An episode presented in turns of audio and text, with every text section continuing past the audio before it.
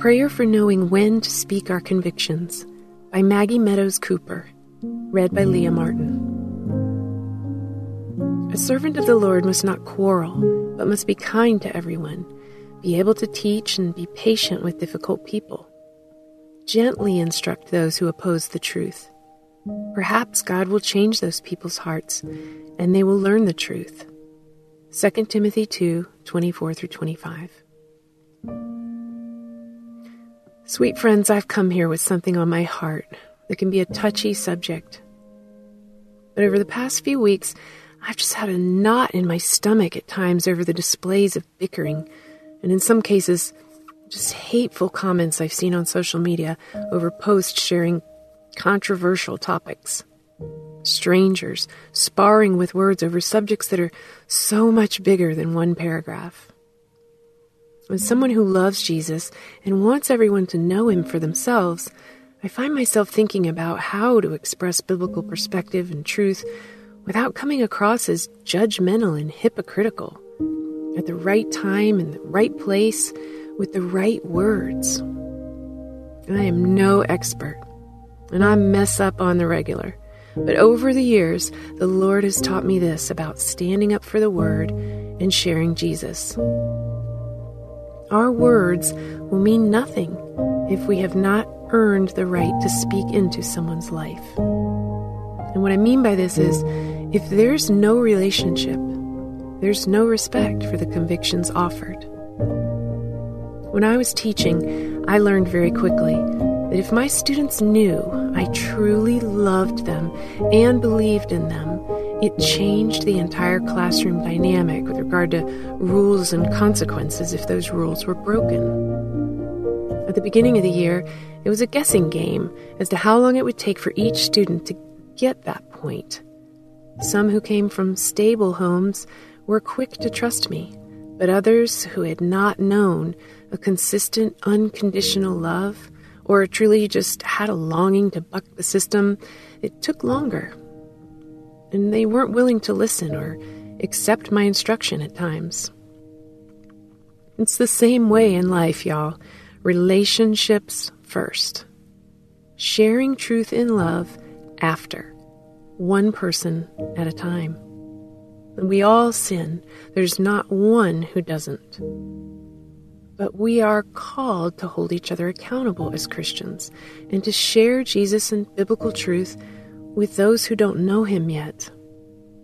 We can't do either of those for someone if they don't already trust that we truly care about them, love them, and want what's best for them.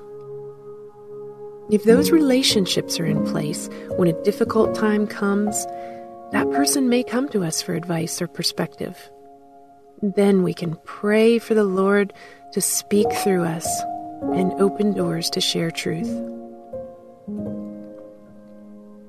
When people know you disagree with the choices they're making, but also know you love them in spite of them, it can change everything.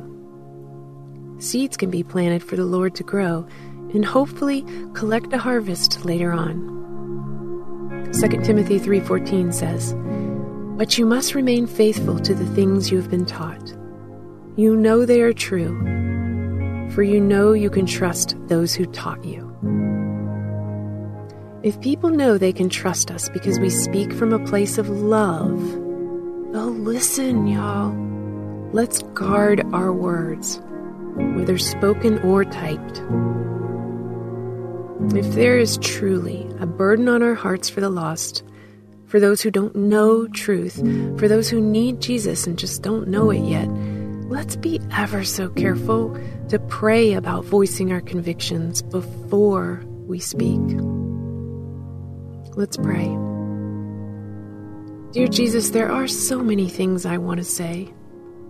I want to share my opinion and give my perspective and try to change minds toward you and your word. But Lord, I know my words are empty unless they come from you. Please help me to be patient and wait for your timing. Give me wisdom and discernment. Help me to speak truth in love, and let my words bring healing and build bridges and make connections where there were none before.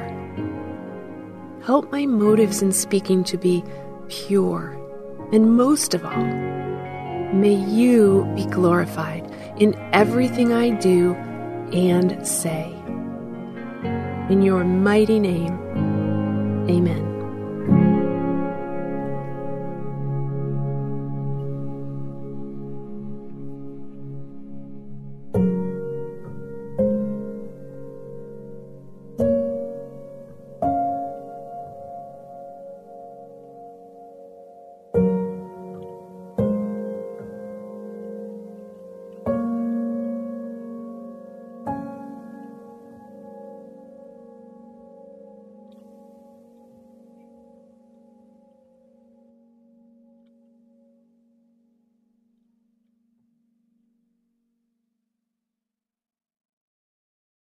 Dedicating time each day to spend feeding our minds and our hearts the truth of God's Word is immensely helpful in our growth as followers of Christ. I'm John Stange, and each day I host a show called Daily Devotions with Pastor John. On the show, I spend just a few minutes taking an applicational look at one or two verses of Scripture before coming to the Lord in prayer. If you'd like to make a habit of spending more time meditating on the truth of God's Word, you can listen to daily devotions with Pastor John at lifeaudio.com or on your favorite podcasting app.